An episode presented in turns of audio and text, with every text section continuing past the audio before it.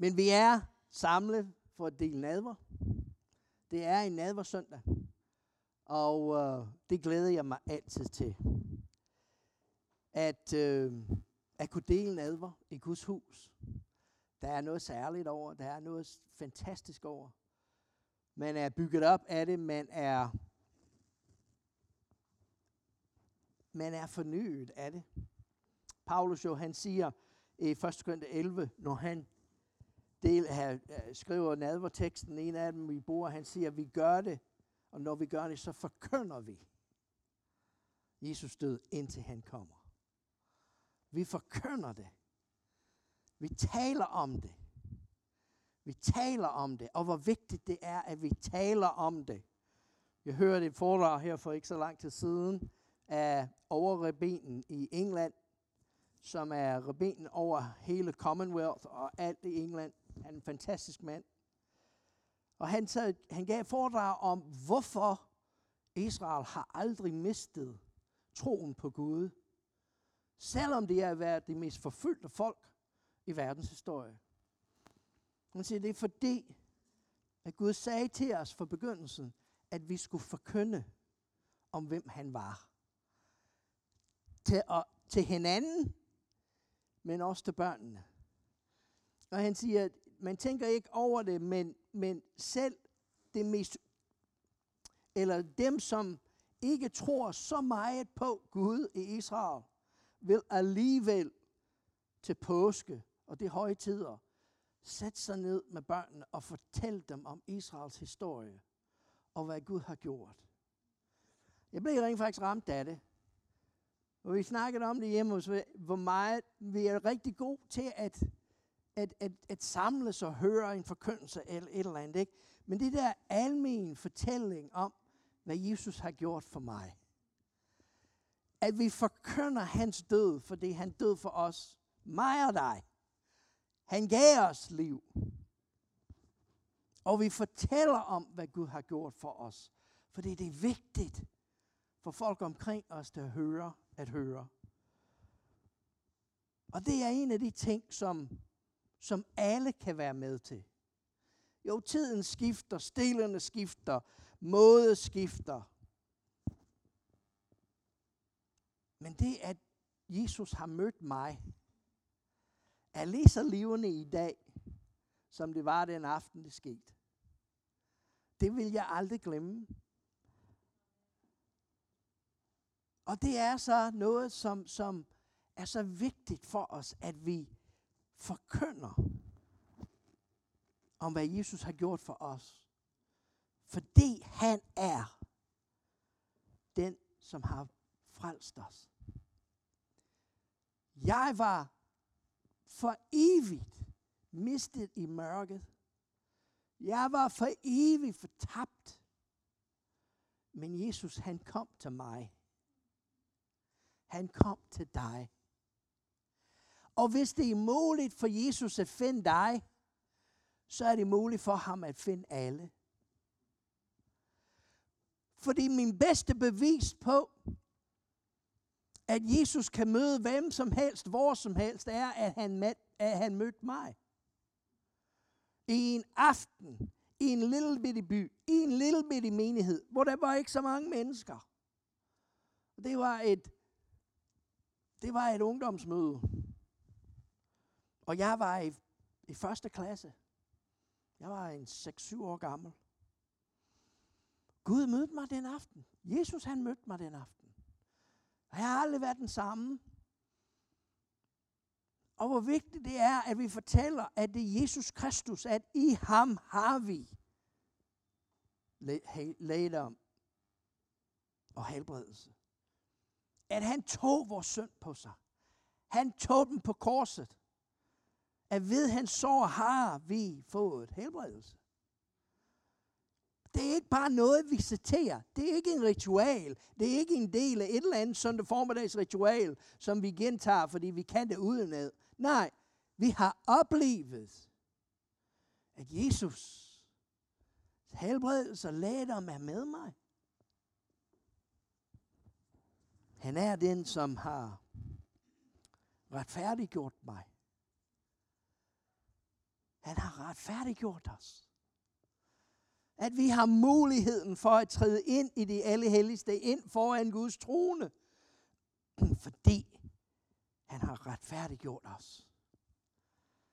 Jesus Kristus er den, som har udgydt den hellige ånd over os. Han har fyldt os med Guds ånd. Og han er den, som kommer snart igen. Han kommer snart igen. Og hvorfor kan jeg sige det? Fordi han kom for 2000 år siden. Han har altid været her. Og hvis han har altid været her, og hvis han kom for 2000 år siden, så vil han også komme igen. Og det er det, vi tror på. Og det er fem ting, som vi tror på. At Jesus Kristus er vores frelser, vores helbreder, den, der retfærdiggør os, fyldt os med den hellige ånd, og er vores konge, som kommer snart igen, er noget, som vi kunne, for, skulle, kunne fortælle andre, når som helst, hvor som helst. På en måde, som de kan forstå det. Matthæus han siger til os i kapitel 13. Himmelriget, Guds rig. Husk lige, Matthæus han var jøde, så han kunne ikke se Guds navn, ikke? så det er himmelriget. Lukas han var græker, han var ligeglad. Så Lukas han siger Guds rige. Matthæus han siger himmelriget. Himmelriget ligner en skat. 44 vers. Det ligner en skat, der lå skjult i en mark. Og en mand fandt den, men holdt det skjult. Og i sin glæde går hen og sælge alt, hvad han ejer. Og han køber den mark. Han køber marken. Læg mærke til, at han har fundet en skat i en mark. Han køber ikke skatten. Han køber marken. Han vil gerne have alt, der hører til. Det lå skjult. Jesus Kristus er vores skat.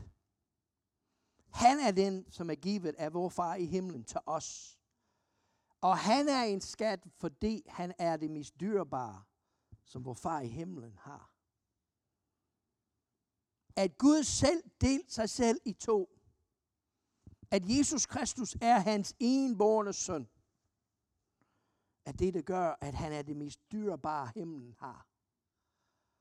Og han gav det til os. Og det er lige så skjult i dag, som det nogensinde har været. Fordi Jesus er midt i blandt os. Vi lever i en tid, hvor der er rigtig mange mennesker, der oplever, at Jesus åbenbarer sig for dem.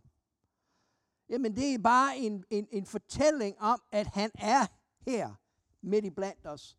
Og det er han. Han er den skat. I Jesus Kristus har Gud samlet styrken. I ham er alt sikker. I Jesus Kristus er vi uden for fare, at vi ikke truet af noget eller nogen og det er skjult. Det er kun for dem, der vil ham, der finder skatten. Manden fandt skatten i en mark, og han køber marken for at få fat i skatten. Paulus, han udtrykker det således i Kolossenserne, den anden kapitel. Jeg vil nemlig have, at I skal vide, hvor svær en kamp jeg må kæmpe for jer og for dem i lavtkager. Og for alle andre, der ikke har truffet mig. For at de skal trøstes i deres hjerte og knyttes sammen. Knyttes sammen i kærligheden og nå til den fulde rigdom på vidshed og indsigt. Nå til erkendelse af Guds hemmelighed. Kristus. I hvem alle visdommens og kundskabens skatte er skjult. Jeg synes, det er rent faktisk fantastisk måde at se det på at i Kristus alle visdommen og kundskabens skatte er skjult i ham. Det er fantastisk, når, når Gud taler om, at han, at han har gemt noget, eller noget er skjult. Det skulle være noget, som vi skal virkelig begejstre os over. Fordi for det første, det betyder, at der er noget, som er større end vi er. Noget, som jeg ikke helt kan forstå. Vores tids videnskab, medicin, det kan godt forklare og fortælle os, at vi tænker. Men det kan ikke fortælle os, hvorfor vi tænker. Det kan godt fortælle os, at vi har en hjerne, og det kan godt fortælle os, hvordan den fungerer. Og det kan for, gerne fortælle os om vores adfærd, men det kan ikke fortælle mig, hvor kom bevidstheden fra. Og hvorfor er vi? Det ved vi ikke endnu. Der er noget, som er altid større, end vi er. Og det vidunderlige, det er, når vi taler om Gud, at når vi tror, at vi har det hele, så finder vi ud af, at vi har ingenting. For det, han er altid større, end vi er. Paulus han siger, at jeg kæmper for jer, for at I skal trøstes. Jeg kæmper for jer, for I skal trøstes. For at I oplever, at bekymringer og angst og sorg og alt det, vi kæmper med, bliver lettet i Kristus og alt, som er i ham. Det vil sige, at når en kommer til dig, eller kommer til mig og siger, at jeg kæmper med et eller andet problem, jeg ved ikke, hvordan jeg skal forholde mig til det her, eller jeg ved, hvordan, hvor, det kommer fra. At vi har den frihed til at sige, og det ved jeg heller ikke. Fordi vi har en forventning nogle gange i os selv, at vi skal have svarene. Ikke? Jamen, jeg må have svarene, fordi jeg er præsten. Ikke? Men der er ingen af os, der har alle svarene. Og det er vores styrke. Når Paulus han siger, i min svaghed er jeg stærk. Det må betyde, at hver eneste gang jeg er i en, i en position eller en situation, hvor jeg ikke ved, hvad jeg skal, at det er der, hvor jeg oplever Guds storhed. Så når en kommer til mig, eller til dig, og siger, jeg bekymrer mig om noget, så behøver vi ikke vide, hvor den kommer fra, eller hvordan opvæksten har været, eller hvordan deres øh, øh bedste forældre livet, eller alt det. Og det sætter jeg enormt stor pris på, fordi det har formet os. Det har formet os. Problemet er, at jeg kan ikke gøre noget ved det. Jeg kan ikke hjælpe dem. Jeg kan ikke gå tilbage 100 år og tage deres, deres morfar og ryste ham godt og sige, tag det dog sammen, mand. Det kan jeg ikke. Så når det kommer til dig, og de siger, jeg bekymrer mig om det der, jeg kæmper med det der, hvad skal vi gøre? Vi skal sige, jeg vil kæmpe med dig. Fordi Gud vil åbenbare for os, hvad du har brug for. For det er det hemmelighed, som vi har i ham, det er, at vores angst og vores bekymring og vores sorg og vores smerte, smerte bliver lettet i ham. Jeg kan ikke gøre noget for dig, men Jesus kan gøre noget for dig. Jeg kan ikke forklare, men Jesus kan forklare. Jeg kan ikke svare, men Jesus kan svare. Og det er der i hjertet, hvor hjertet begynder at bede, Herre, hvis du ikke giver mig ordene lige nu her, så bliver det her rigtig pinligt. Fordi jeg ved ikke, hvad jeg skal sige. Og der er så mange gange, at vi som mennesker, at vi er så presset og stresset, at vi synes, at vi skal sige noget, selvom vi ikke har noget at sige. At hvis vi kunne lære at tige stille, bare et øjeblik, et, det tager ikke Helligånden en evighed. Nogle gange vil han prøve dig. Jeg har siddet og kigget på mennesker i lang tid. Og de kigger tilbage til mig, som skal du ikke sige noget? I mit indre, jeg råber til Herren. Hello!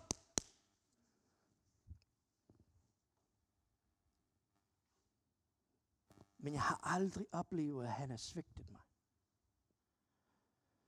Jeg har aldrig oplevet, at jeg har siddet med den menneske og sagt, jeg har ikke noget. Jeg har altid oplevet, at Helligånden er kommet. Og Jesus siger, at I skal ikke bekymre jer om, hvad I skal sige, fordi Helligånden vil give jer ordene. Og det er ordene lige ind i situationen. Og jeg har oplevet det så mange gange, når jeg sidder og taler med folk, og det er noget, som jeg elsker at gøre. Og det er en af de tjenester, som Gud har velsignet mig med, og jeg er så taknemmelig. Men det er så mange gange, at vi begynder en samtale, ikke? og vi begynder, vi prøver os frem på et eller andet måde. Og vi taler lidt frem og tilbage, og så lige pludselig, Helligåndens åbenbaring falder, og alt bliver åbenlyst og åbenbart, og sammenhængen bliver kendt for os. Og det er altid en stor oplevelse for os begge to. Jeg ved godt, at de tror, og det, det, det er godt nok, at jeg er en stor profet, så lad dem bare tro det.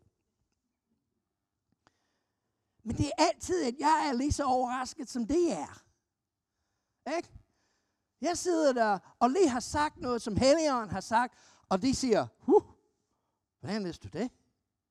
Det vidste jeg ikke. Men Helligånden har åbenbart hemmeligheden i himlen, vores skat i Jesus Kristus. Og det forvandler alt. Jeg kæmper med mit indre for at skatten i Jesus Kristus må være kendt af alle. Hvorfor? Så at vi kan knytte sammen. Det er en fantastisk oplevelse at opleve, at når du taler med et andet menneske, og du taler om noget, der er måske svært, eller noget, som, som, som de kæmper med, og man begynder at bede, man begynder at tale sammen med, at Helligånden kommer og åbenbarer noget for jer, så bliver det, så bliver det en bånd, der bliver knyttet, som er, som er dyrebare. Nogle af dem, som, som jeg har i mit eget liv, som jeg kan ringe til, hvis det virkelig brænder på, er folk, som i tjeneste, pastorer, som har oplevet noget sammen med mig. En af dem er ham, som besøger så Exodus Marvin Nimitz. Og der er så mange gange, vi har siddet over en kop kaffe og snakket om noget. Så lige pludselig, Marvin, han vil sige noget lige ind i mit liv. Fordi han er en pastor. Han ved, hvordan det er. Og lige pludselig så åbenbarer himlen noget for ham, og han siger det, og så oplever vi, at himlen kommer ned til os. Og det knytter os sammen. Jeg ser det mange gange, og jeg har sagt det mange gange. At grunden til, at jeg altid følger mig hjemme, selvom jeg har mistet min morfar, selvom jeg har et hjem selv, men jeg føler mig altid hjemme på vores vej, fordi jeg har jer. Og fordi vi har oplevet Helligåndens styrke midt i blandt os.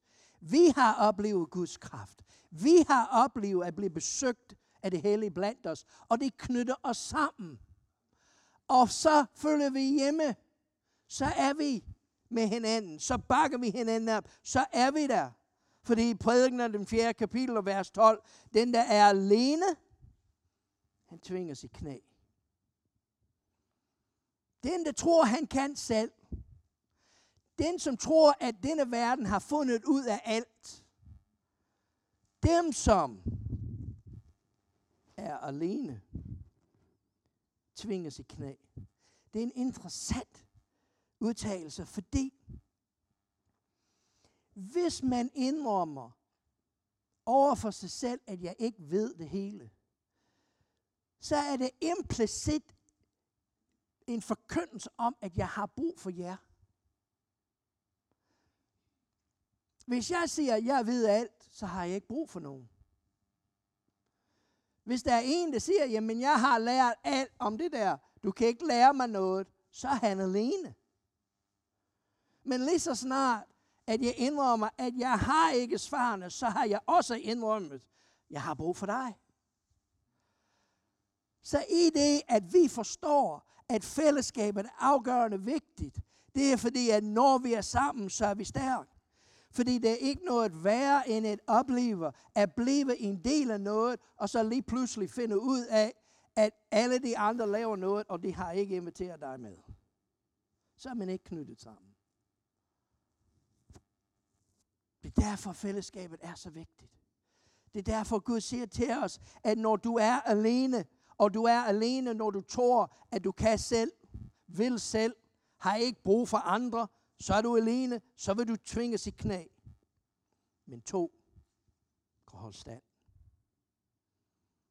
To kan holde stand. Der har været gang og tidspunkter i mit liv, hvor det var kun mig og en anden, og vi kunne godt holde stand. Vi kunne godt holde stand. Men en trætvundet snor brister aldrig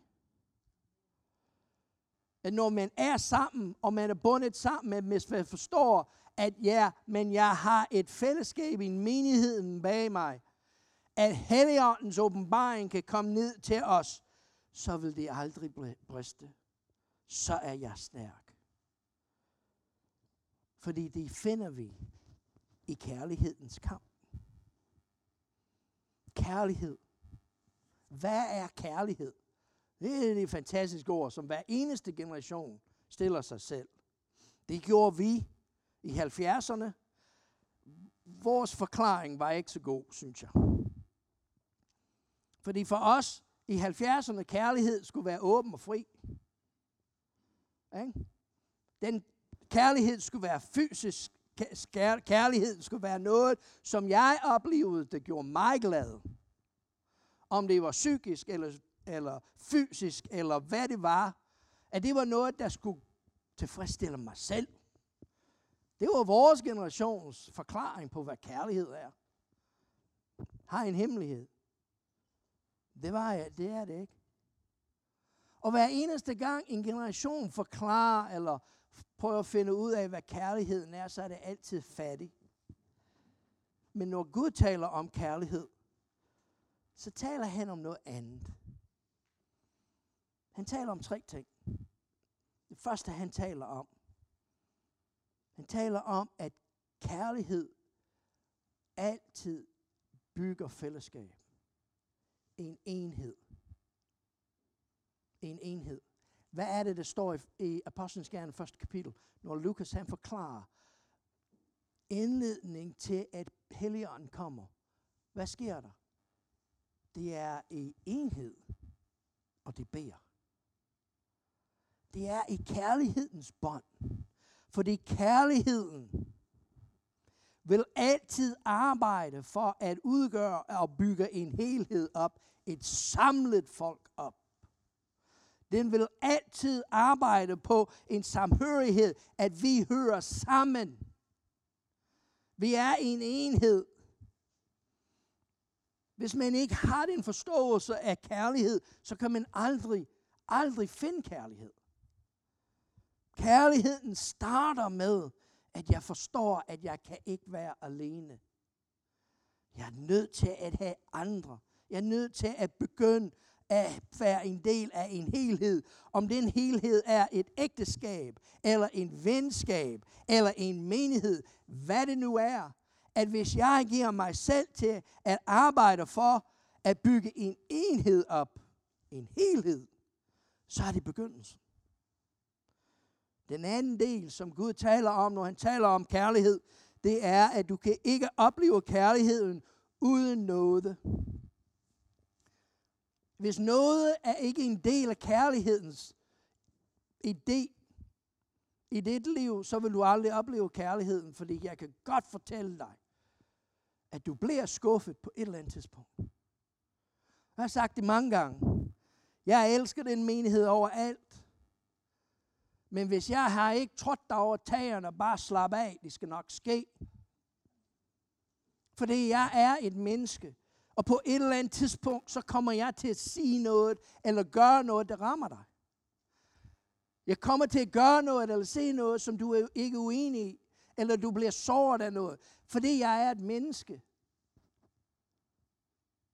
Det er du også. Så Gud siger, at hvis I vil opleve, hvad kærlighed er, så skal du arbejde for en helhed, en, en, et sted eller en fællesskab, der hører sammen, og så skal I have nådens gave til at fungere. Fordi hvis ikke I kan acceptere, at I er alle sammen mennesker, så kan vi aldrig komme sammen eller komme videre. Det er interessant at tale med mennesker, som er blevet været gift i rigtig mange år. Mig og Anne Mette, vi, vi kørte et ægteskabs øh, øh, kursus i menigheden, vi var i Florida. Det er, det er en alfa kursus, som vi har også i Danmark. Det har en, en ægteskab. Og det så interviewet øh, ægte folk, som, øh, ægtepar, som har været gift i rigtig mange år. Nogen har været gift i nogle få timer, men der var også nogen, som havde været gift i mange år. Og hvad er det, de alle sammen snakkede om?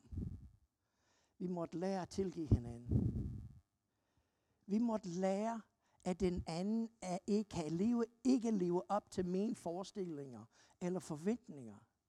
At jeg var nødt til at lære at acceptere, hvem den er. Jeg husker specielt et par, det var et rigtig gammelt par, og jeg mener, det var op i 80'erne. Og hun, det var det kvinden, der sagde, han er et barn, og han sidder lige ved siden af hende. Han er et barn, og han bliver aldrig anderledes. Så han sidder der bare og smiler. Hun siger, men jeg har lært, at på grund af alt, han havde været igennem, at han kan ikke blive andet. Og min kærlighed voksede i ham, når jeg gav ham lov til at være den, han er. Og det kræver det mig, at jeg hver eneste dag bygger ham op. Opmuntrer ham. Fortæller ham, at han er god nok. Jeg synes, det var det mest smukt forklaring af, hvad Gud mener, når han siger, nåden skal være midt i blandt jer. Den tredje. Du skal have en enhed. Du skal have Guds nåde midt i blandt jer. Og I skal være villige til at dele det. I kan ikke holde det selv. I er nødt til at give det til en anden. Kærlighed kan ikke fungere, medmindre du har en anden at give det til. Det var da fint, at den gamle par kunne være, det havde været gift i næsten 60 år på det tidspunkt. At det er fuldstændig fint, at hun havde fundet ud af alt det. Men hvis ikke hun havde hver eneste dag gjort noget for ham.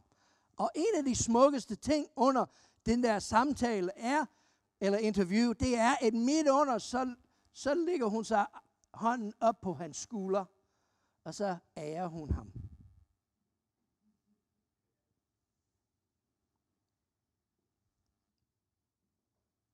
Hvis hun havde vidst det, og ikke gjort noget, så vil han blive tvinget i knæ. Han vil have været alene. Men bare en lille, en lille handling af noget, som hun vidste, at han havde brug for. Og hun var villig til at give det til ham. Blev det blev knyttet sammen. Og det var stærkt. Jeg kæmper for jer i kærligheden. Og det er en kamp, så at I kan trøstes. Og vi gør alt det, fordi vi vil, at Guds hemmelighed i Jesus Kristus bliver kendt for os alle sammen. Vi vil gerne have Guds visdom, som er i Jesus Kristus. at al Guds visdom er i Jesus Kristus.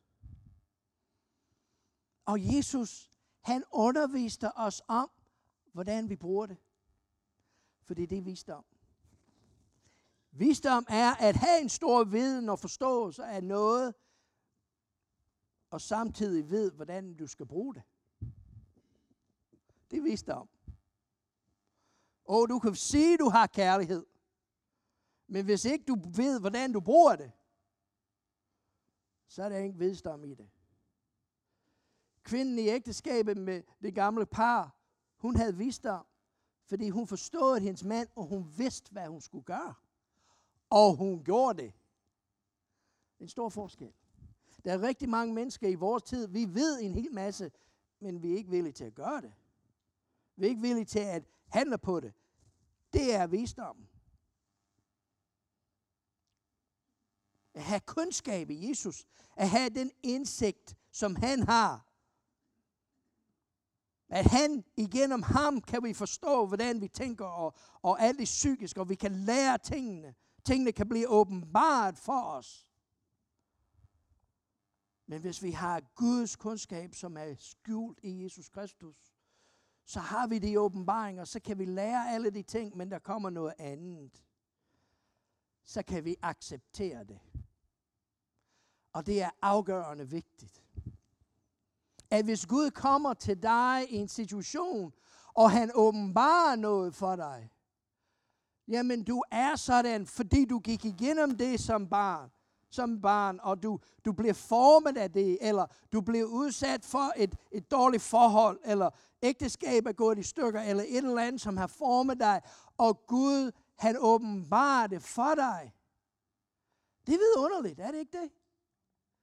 Men hvis ikke du accepterer det, så er det til ingen nytte. Fordi når Gud åbenbarer noget for os, så kommer han altid med en handlingsplan. Og hvis vi vil åbne vores hjerte og sige, Gud, tal til mig. Åbenbar for mig, hvad du vil. Og hvorfor jeg er, som jeg er. Hvorfor jeg kæmper, som jeg kæmper. Og når han kommer og åbenbarer det for dig, at du vil acceptere det. Så bliver du stærk. Det er det kundskab, kundskab, som Gud taler om i Jesus Kristus, som Paulus han skriver om. Men hvordan? Hvordan kan jeg være sikker på, at det, som jeg har i Jesus Kristus, det, som er skjult, det vil sige, alt jeg har brug for, er til rådighed, at jeg kan finde ud af det, at jeg kan acceptere det, at jeg kan bruge det. Hvordan kan jeg være overbevist om, at jeg aldrig vil miste det? Se, nu er vi tilbage til en af de der grundlæggende dilemmaer, som mennesker har som jeg har oplevet så mange gange. Og det har du også. Du, du møder et menneske, som et eller andet sted, når de taler til dig, forklarer livet som det her. Jeg ved, hvad jeg har, men jeg ved ikke, hvad jeg får. Jo, det kan godt være, at jeg har rigtig meget smerte, og jeg er et rigtig dårligt sted i mit liv, men hvis jeg giver slip på det, og jeg tager et skridt ind i noget end, jeg ved ikke, hvad jeg får, så jeg tror, jeg bliver her. Fordi der er en ting, som fjenden gør, som er det værste nogensinde, det er, at han giver os evnen til at lære at leve med smerten. Der er så mange mennesker, der lever et liv i smerte. Og det kan være fysisk, det kan være psykisk, det kan være åndeligt, det kan være hvad som helst. Men de lærer at leve med det. Og faren i det er, at når jeg lærer at leve i det, så vil jeg aldrig komme ud af det, fordi man siger, jeg har lært at leve med det. Jeg tror, jeg bliver her. Hvor er jeg dog taknemmelig for, at da Gud kom til Abraham i Haran, og han sagde til ham, nu skal du drage afsted, at Abraham sagde, ej, jeg har lært et liv her. Jeg tror, jeg bliver her. Men det gjorde han ikke. Han rejste sig op og han drog afsted. Uden at vide, hvor han skulle hen. Jeg har lært et liv. Men det, jeg kæmper med, jeg ved ikke, hvad jeg får. Så jeg tror, jeg bliver. Så hvordan skal jeg vide, og hvordan kan jeg blive overbevist om, at hvis jeg træder ud i tro, i gamle dage så hørte vi rigtig mange forkyndelser om en troskridt. Eller et skridt i tro. Jeg har hørt rigtig mange forkyndelser. Det var hot i USA i 60'erne. Og jeg har hørt min far tale om at tage en troskridt så mange gange. Men der ligger sandheden i det, som vi ikke kan komme udenom. At når vi træder ud i noget, som er uvist, så kan vi ikke se det. Det er en del af det. For os er det bare forvirring og mørke. Det vi ikke ved, det er, at Jesus er der, og han kalder på os. Og lige så snart vi træder igennem, så står han der. Han tager os ved hånden og leder os ind i det, han vil have. Men hvordan kan jeg komme der til og ved, at det Gud har for mig, kan ikke blive taget fra mig? For det er det næste, vi bliver udsat for. Det er, at vi siger, okay, jeg tager chancen. Jeg hopper ud i det. Og jeg oplever noget. Og så mister jeg det igen. Jeg mister det igen. Hvad skal jeg gøre? Men se, hver eneste søndag formiddag, hvor jeg har været her, og jeg tror også, at de søndag formiddag, hvor jeg ikke har været her, så har vi løst, Gud, løst Guds velsignelse over jer som menighed. Det er ikke en tradition. Vi mener det. Jeg mener det, når jeg løser Guds velsignelse.